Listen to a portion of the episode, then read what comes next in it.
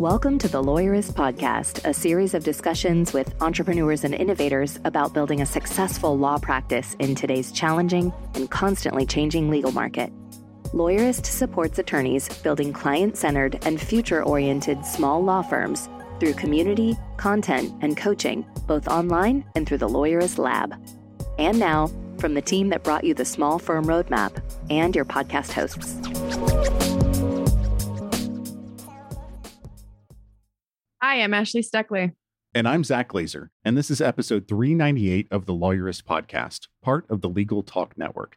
Today, I spoke with Judge Schlegel about how judges can use technology in their courtroom.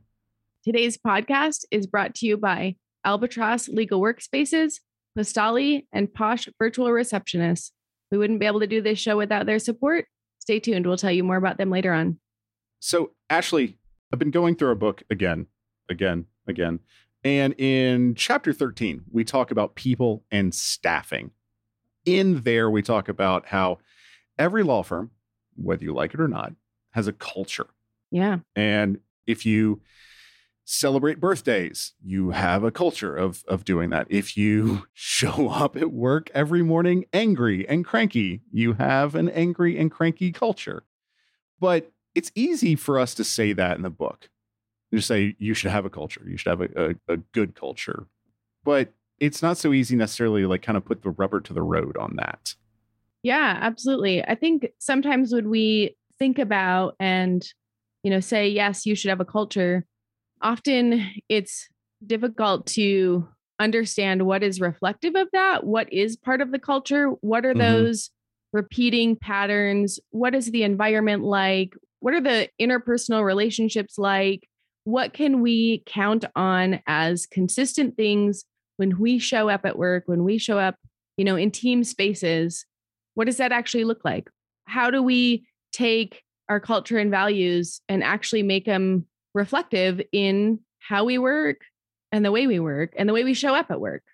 Right. Because when I think of this and and when I initially go into this chapter, before I get kind of into the guts of it, I think, oh, you know, you want to have a, a nice culture where everybody gets along, which is great. Yeah, we, we want to get along with people, but that's not necessarily the culture that you want to put out there. For example, the CEO of the company needs to have some control and be in control of meetings and things like that. But yet they may not want to be pushy or I, I don't know, overbearing or or whatever. But that's part of your culture too, is is establishing those relationships between individuals and between roles. Yeah, for sure. You know, I think sometimes there are things about our roles, things about our positions and accountabilities, you know, that we maybe that day would rather not be the one to own that particular part. I don't mm-hmm. want to own that particular part in the way that I'm going to need to to get to get to our end goal. Mm-hmm.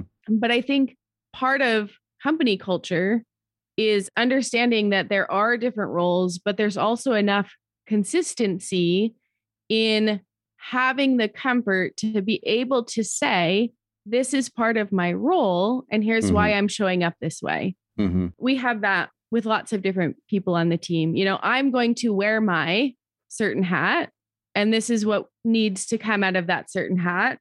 But to also have the interpersonal relationship and and the atmosphere to understand that yes, that is what needs to come out of that role. Mm-hmm. But I, I think when we have those sorts of conversations, it is easier to do when you understand what works for people, how to communicate with them. And I think for us, a lot of that comes from things that we do to create our culture. You know, team meetings that we have, the Taco Thursdays, and a lot of people are going to get mad at us for Taco Thursday instead of Taco Tuesday, but it's on Thursday and yes. it has tacos sometimes. But for our Taco Thursdays, we have the the team meetings and it's just kind of a get together and we play games and and it's virtual. I don't know that we've ever had one in person, right? No, we've never had one in person.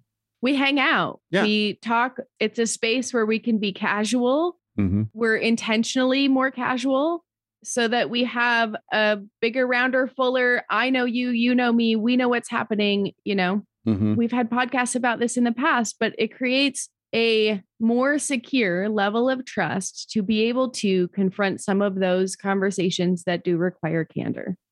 I think that's a good way of putting it because it is about building relationships, but it's not about everybody being super happy, hold hands friends all the time. It's not going to happen in a group of people. You get two people together and they're not going to be perfect friends all the time, but it is about creating those relationships and creating some sort of culture and values that everybody can kind of go to in the middle.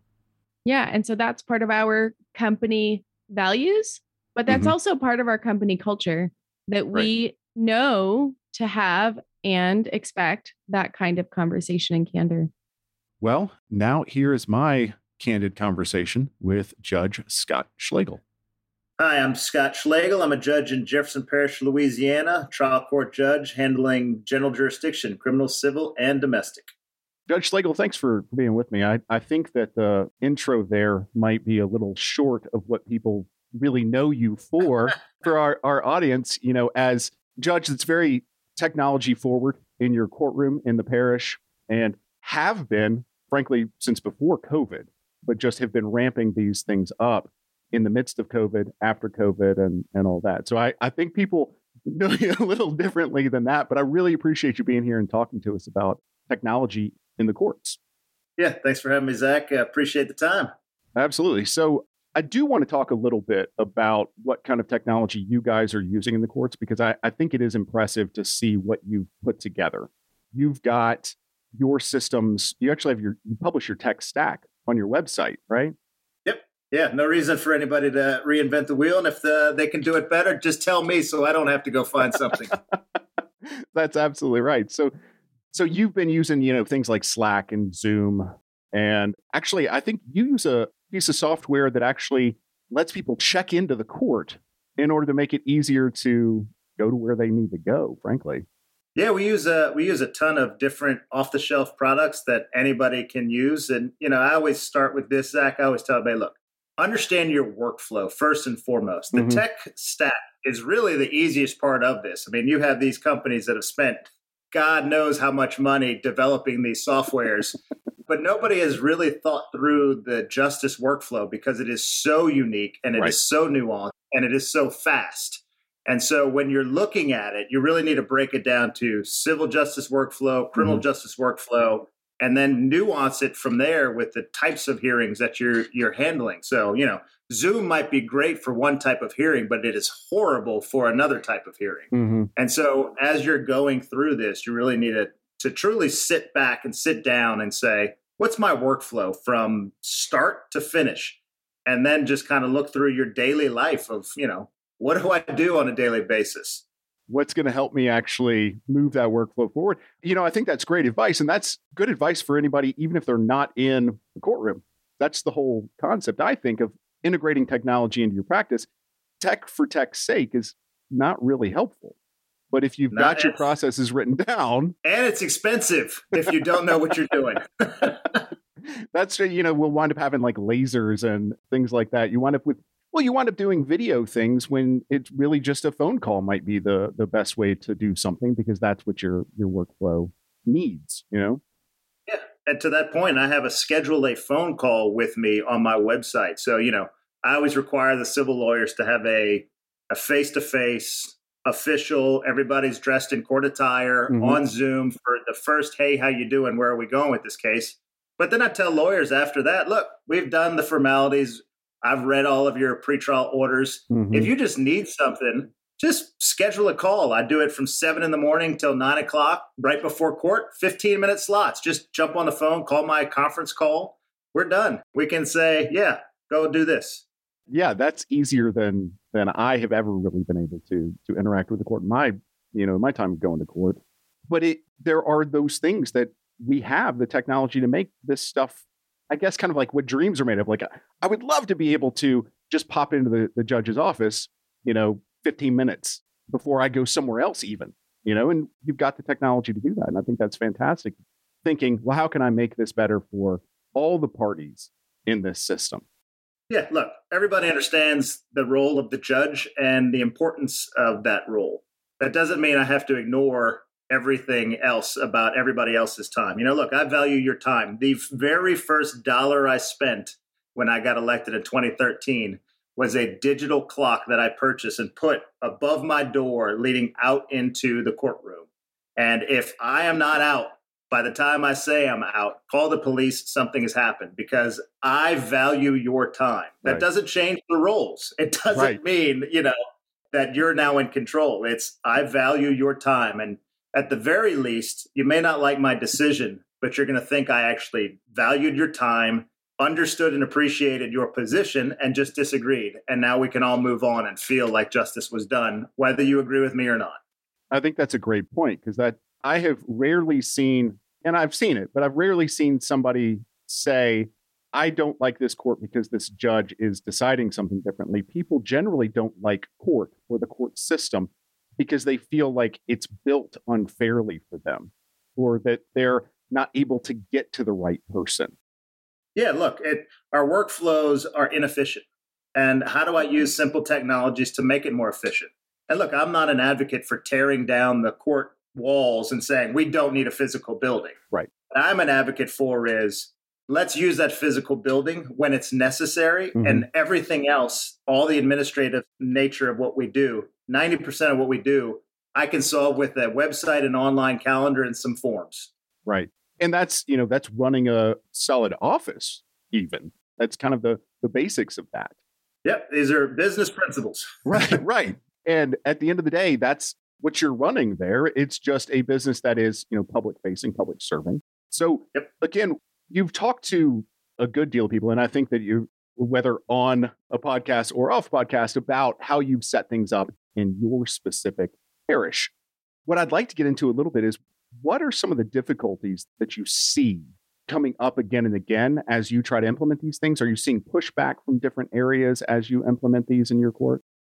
Yeah, you know, it's easy for both you and I and everybody listening to this podcast to say, there's an online calendar, just do it. It costs $150. Right. You know, but most people don't really, most lawyers, most judges, they're not technologists. Mm-hmm. And most technologists are not jurists or lawyers. Right. And it's really hard to understand each other's world. And so, you know, we can broad stroke this and say, well, why don't you put your calendar online? Well, I mean, I say that all the time. Just right. put your calendar online. But there's a lot more to it than that. I mean, who's going to build the website for you? Mm-hmm. Who's going to embed that calendar? Who is going to change the language on that calendar? Who's going to set up how many reminders do you want? Do you want text and SMS or SMS and email? Mm-hmm. Do you want to send a Zoom link? Do you want it to be the same Zoom link or a different Zoom link? Are we doing a group? Are we doing a one to one? So these are a lot of different things to think through that if you don't play with the technology or understand it, you're not on the same page. So you and I can say API mm-hmm. and say, oh, well, I mean, I'm just going to integrate the clerk system through an open API with my Calendly, and it's going to automatically schedule when the clerk of court pushes a button. I've done that. We've right. done that here. Right. But I've done that. And, you know, right. you can't scale that. And so it's really hard. Most courts don't have IT, period. And if they do right. have IT, their IT departments are your typical, hey, I've got the server running, I mm-hmm. dealt with the court reporter software, and here's your laptop with Outlook on it. Mm-hmm. That's IT. That's exactly right. And that's just that, I think, is phenomenal in a court a lot of times. You know, I, I've dealt with with attorneys that I was going back and forth with, and they've said, "Well, just email my assistant, and she'll print off the email, and I'll I'll look at it." And this was just like three years ago in right. Tennessee. So when a court has that, even I'm pretty happy with it. But you're right. In practice or in court, there are a lot of places for kind of a liaison technologist in a sense somebody that understands you know you can't use zoom for certain things if it's not secure because people have you know certain things. Or we have a right to if you're in a criminal case you have a right to see who's accusing you of things. And so we can't do this over the phone. We can't do things a certain way even though it might be easier. Yeah and you can take this to the firm level. Mm-hmm. when i started and went to the big downtown firm i was handed a dictaphone. Uh, right. i mean you know and I'm quite sure the dictaphone is still used in plenty of firms around the country, right? Plenty. That is not an efficient way to draft a memo. right, right. You know? Right, right. we'll we'll do a dictaphone and then hand it off. But yet those ideas are coming back. You know, if you want to talk into something to create a memo, you can do that. Maybe don't use a dictaphone. Right. You could yeah. use some voice recognition software, but it does take a little bit of knowledge of what's out there. So, h- how did you come to kind of be in the position you're in where you have the knowledge of what's out there? Did you just say, you know what, I'm really frustrated with this. I'm going to go gain it, or did you have it and kind of bring it in with you? Yeah, no, I mean that's one of the one of the main reasons I ran for judge is I saw the inefficiencies and effective of the system. So mm-hmm. you know, I was uh, again worked at a big downtown law firm, then became a prosecutor, and when you live and breathe the courtroom, you just go, wait, why is that the way it is? And so you know, I actually quit my job and ran for judge and, and was elected in May of 2013. And from day one, I started the process of one process at a time. Mm-hmm. Calendaring. Why does every clerk have this big red book and they have scribble scratch in there to calendar hearings? Why do you, the lawyer, have to send a runner or call and leave a message or come in yourself and say, Can I have a date to schedule something? It makes no sense to me. So I took the big red book and I was not liked by my minute clerk for yeah, a few weeks. I, I could see that. I could see, and I know exactly what book you're talking about. I, I have right. been there, standing, looking at the at the calendar, and and trying to figure out a time myself in a county that I drove to two hours away just to do that.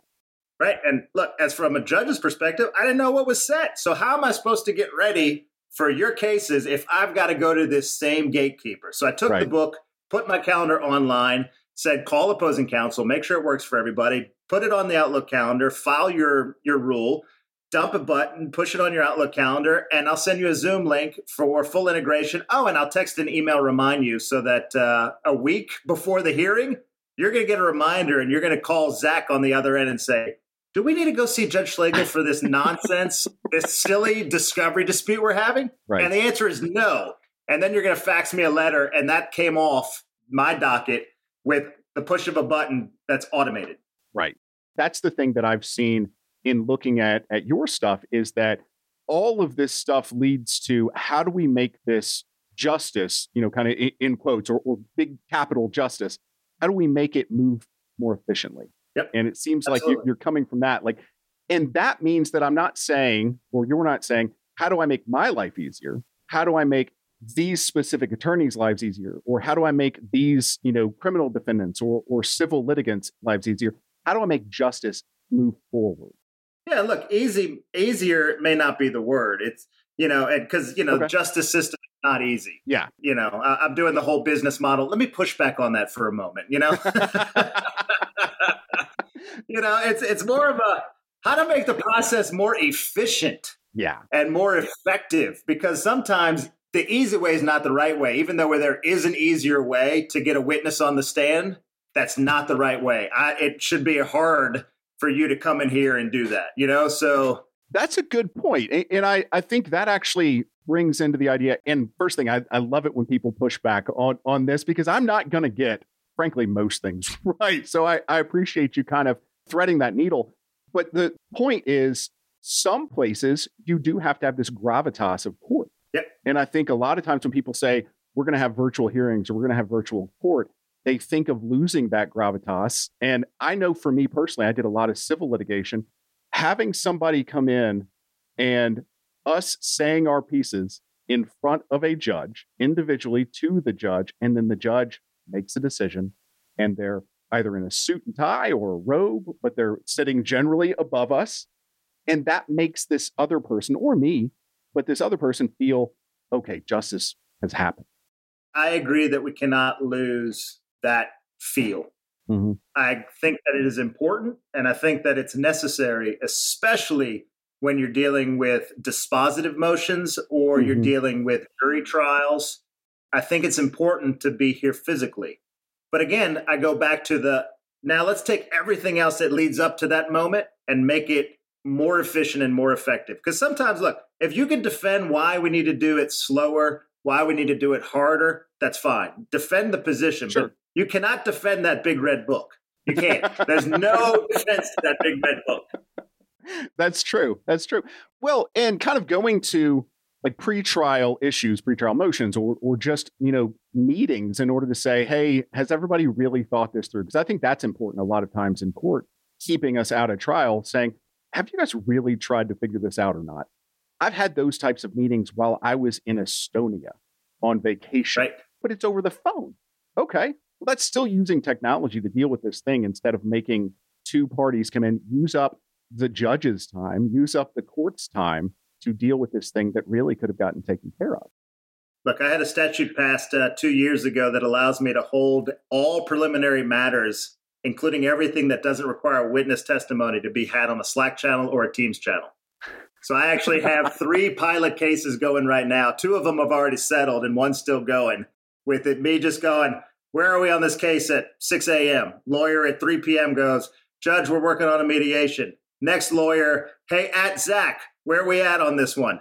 And it just pushes the case along with with an asynchronous Slack post or a Teams post. I think you hit on something that really interests me with the courts is the asynchronous communication. You know, moving a case forward asynchronously. We don't all have to be here. We're all used to writing. We're all used to making our points and frankly, we don't want somebody to have to make a decision in the moment.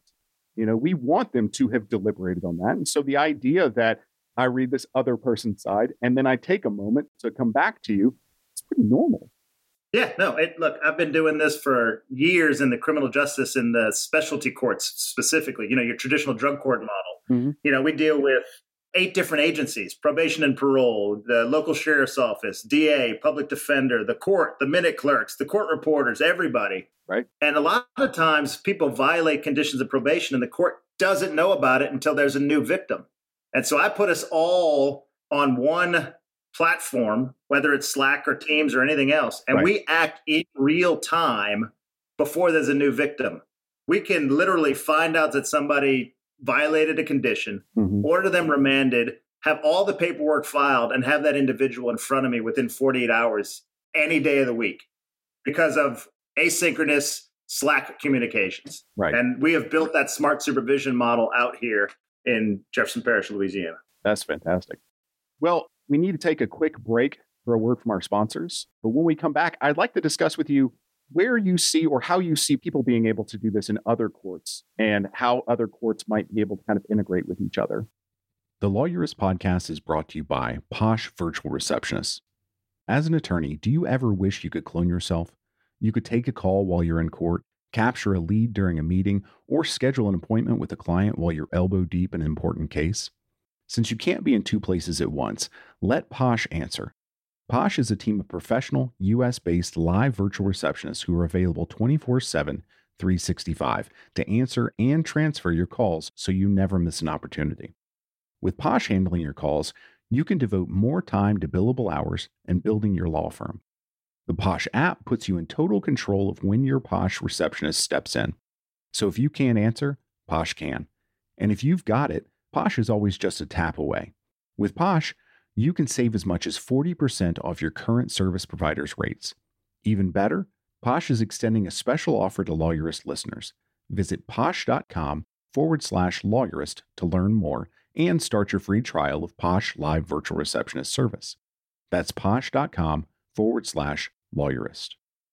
And by Albatross Legal Workspaces. When running any business, including a law practice, there are critically important operations that are often overlooked and ignored by lawyers. Top on that list is data security, ransomware protection, data leaks, and data backups. Those tasks can seem unimportant and time consuming or an added cost. And even with IT teams involved, they're often misconfigured and mismanaged. Albatross Legal Workspaces is an excellent solution for law firms to streamline those types of operations. Albatross Legal Workspaces was built to be the all in one office for law firms. It stores all your applications, files, desktops, and servers in your own private cloud that is accessible from anywhere. No need for expensive desktop or server upgrades or unresponsive IT companies coming to the office. And the mundane yet critical security and backup operations are seamlessly integrated, hassle free. The service also includes 24 7 IT help desk. Albatross Legal Workspaces covers you from A to Z. To learn more and receive one month of free service, please visit albatross.cloud forward slash lawyerist. That's A L B A T R O S S dot cloud forward slash lawyerist. And by Postali. Finding a marketing partner for your firm can be challenging. Are you getting sound advice? Is your marketing agency always working in your best interest? You shouldn't have to worry about these things. At Postali, they believe marketing companies should adopt the same duty to their clients that is required of the legal profession. For this reason, they require that all team members sign a fiduciary oath to act in good faith and put clients' best interests ahead of their own. They service with care, candor, and loyalty. Postali is a full service digital marketing agency exclusively for lawyers. To learn more about how they're different, visit postali.com forward slash lawyerist. That's P O S T A L I dot com forward slash lawyerist. So we're back with, with Judge Schlegel, and we're discussing technology in the legal system, specifically in, in the courtroom, but in all the kind of accoutrement around the courtroom. So, Judge, I wonder, you know, you've been able to do this in your parish, and you have been kind of trying to bring it outside of that. What do you think about broadly bringing technology into the court systems as as a whole. Yeah, it's it's it's a challenge to scale this. Right. There's no like here, this is the software that you buy. It costs X amount of dollars per user per year. Just implement and you're done. It, that does not exist in the in the justice system. Right. And most of the softwares that are quote unquote designed specifically for the justice system don't even contemplate that justice systems don't have money. And so, you know, you you price yourself out of everything right off the bat. It's like, oh, this is 25 grand. Okay, thank you. That was a great conversation. You know, I have public bid laws. Are you on state contract? Have you contemplated retention rates and public records requests and security levels? Have a nice day. Right, right. And so how do you scale this? And so the biggest thing the pandemic did, and you know, again, I the pandemic was awful and it's horrible and it continues to move forward but it it has forced everybody in the justice system to essentially see that the four minute mile is possible. And once the four minute mile was possible, everybody broke the four minute mile. Right. And that's kind of what is happening here is everybody looks to what we've been doing and go, oh, that's what you've been talking about. Oh, you can do it with that. And so that opens the conversation. What also it's done is most people have upgraded their hardware and have gone through the whole I need bandwidth of, you know, at minimum of 20 megabits per second or whatever mm-hmm. you you need to do it. They've gotten the right routers. They've gotten so the hardware has now been purchased. So that's not a barrier anymore. Right. So now it's really just kind of help folks understand and appreciate how do I take these simple, off the shelf, inexpensive technologies and start layering on top of those really expensive e-filing clerk of court systems, those really expensive servers that you've already purchased, those really expensive, you know, mm-hmm. computers that you now bring home. And so how do I unify a court system when most state courts are not unified? Right. You know, we're not a unified court system in the state of Louisiana. The Supreme Court's not going to tell me, all right, now here every district court has to do this this way and here's the money. We don't get we don't get a budget. right. for this. Right. And so what we're really doing is we're working on a project now. I'm the chairman of the Louisiana Technology Commission. And what we're doing right now is building websites for every district court throughout the state of Louisiana to look and feel the same for the lawyers and the litigants to access court. Okay. And that costs $200 a year that every court in the country can afford to build a website. Right. And websites, you know, you don't think of it. It is really the easiest way to give people the ability to access courts. You can put all your forms online. You can put mm-hmm. all of the information, all the phone numbers, all the emails, all the everything that they need to take them through it. You can put all your Zoom links on there. You can put and embed calendars to let people pick them. Each judge can have his or her own page and put their own idiosyncrasies there so that your quote unquote local rules per judge are right there for you to access.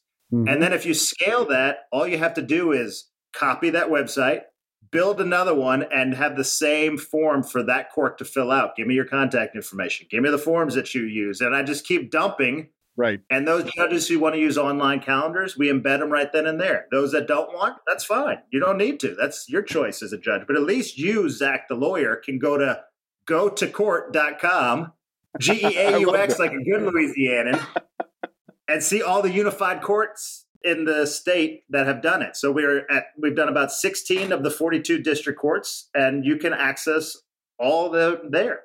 Yeah. I like that. I like the somebody kind of creating this for people. One of the things that it does, and, and first thing actually I want to back up and say it is go to courts.com. Go to court. Go to court.com. I love that. Love that. But your office, your court is onlinejudge.us. That's my personal webpage. So we'll put that in the show notes. But on there, for kind of going back to the beginning of this, is your legal tech stack or the Judge Schlegel's tech stack to see, at the very least, people can get some ideas of what can be done here because I think you're doing a lot of innovative things there.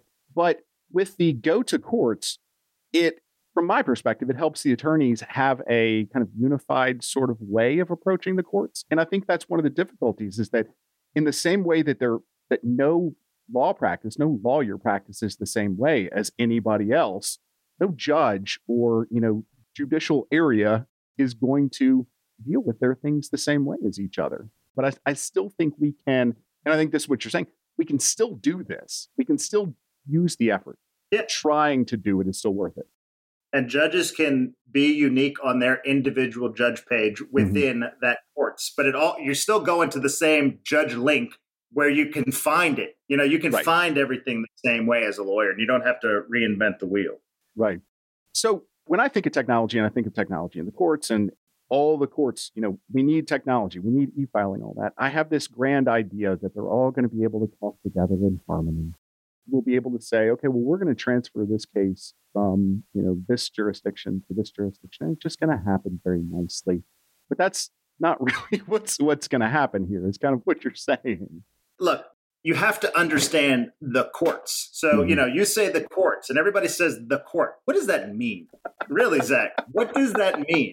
Because I'm a judge in the 24th Judicial District Court. I have a staff of two or three then you have the clerk of court, who is an elected official who controls the record mm-hmm. that I do not have access to unless I'm given access by the clerk of court. And he or she has her own budget to build these quote unquote e filing systems that can mm-hmm. be transferred back and forth. So the court is made up of multiple different agencies with multiple different budgets and multiple different revenue sources with multiple different policy decisions. So when you look at this, again, from just a pure business perspective, and you're like, why can't this be done? Well, um, because there's uh, there's a lot more to it than that. You know, when you're talking about the federal courts, there's a federal budget. Mm-hmm. There's a one PACER system. There's a one, you know, like they are a unified system fully funded by Congress. Right. We are not. so that is there's your challenge and the difficulties. And you know if you're going to start giving the courts more money from a, a state perspective well it's got to come from somewhere. You're going to take from healthcare. You're going to take from the department of corrections. You're going to take from education. I think not. I'm certainly not going to. Yeah, or right. at least i'm not going to i'm not going to say i will. I can tell you that much.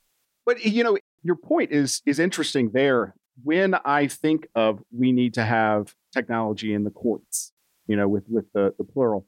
I am thinking of how do we get the information that is that is on the record from place to place, or how do we get the filing? But really, what you have done is said we're going to take the place and make it more accessible, or make it run more efficiently, more effectively, and that you know you're seeing a lot of a lot of benefit from just that, even when we don't even talk about the record. We don't talk about the, the clerk's aspect.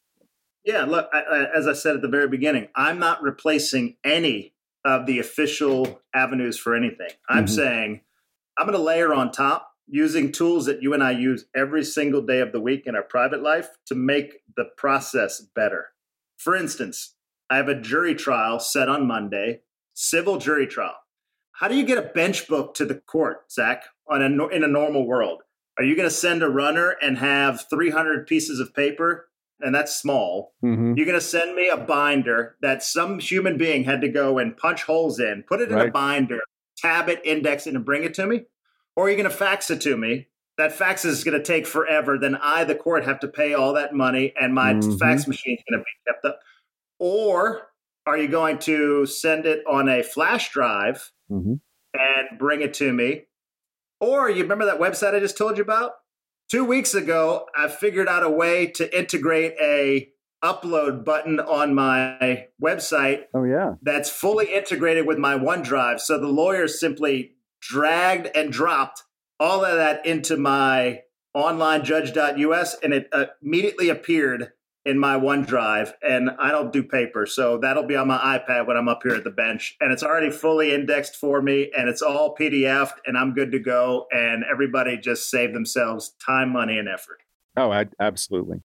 Well, Judge, I, I think I could probably try to pick your brain forever here. I know you've got you got a lot of other things to do with your day, but I, I want to ask you kind of one more question. Um, if if a, a court is trying to do one thing, that first thing, because you're saying iterate into this, what do you think would be the first thing to do that has the most bang for your buck? website, integrate an online calendar, and put your typical forms in a PDF fillable format online. you know, and frankly, from my perspective, I think that's something that is totally doable. Judge, I, I really appreciate your time. Thanks for being with us and thanks for, for talking to me about all this stuff. Thanks for having me, Zach. Appreciate it. The Lawyerist podcast is edited by Brittany Felix. Are you ready to implement the ideas we discuss here into your practice? Wondering what to do next? Here are your first two steps. First, if you haven't read the Small Firm Roadmap yet, grab the first chapter for free at lawyerist.com forward slash book. Looking for help beyond the book? Let's chat about whether our coaching communities are right for you. Head to lawyerist.com forward slash community forward slash lab to schedule a 10 minute call with our team to learn more. The views expressed by the participants are their own and are not endorsed by Legal Talk Network. Nothing said in this podcast is legal advice for you.